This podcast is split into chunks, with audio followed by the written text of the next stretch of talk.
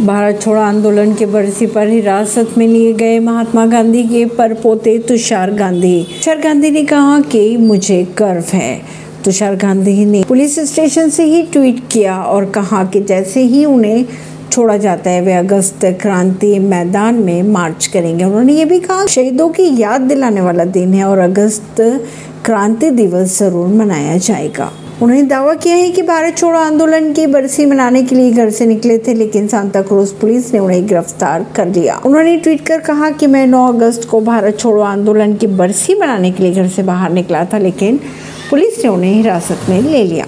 परवीन सिंह, नई दिल्ली से।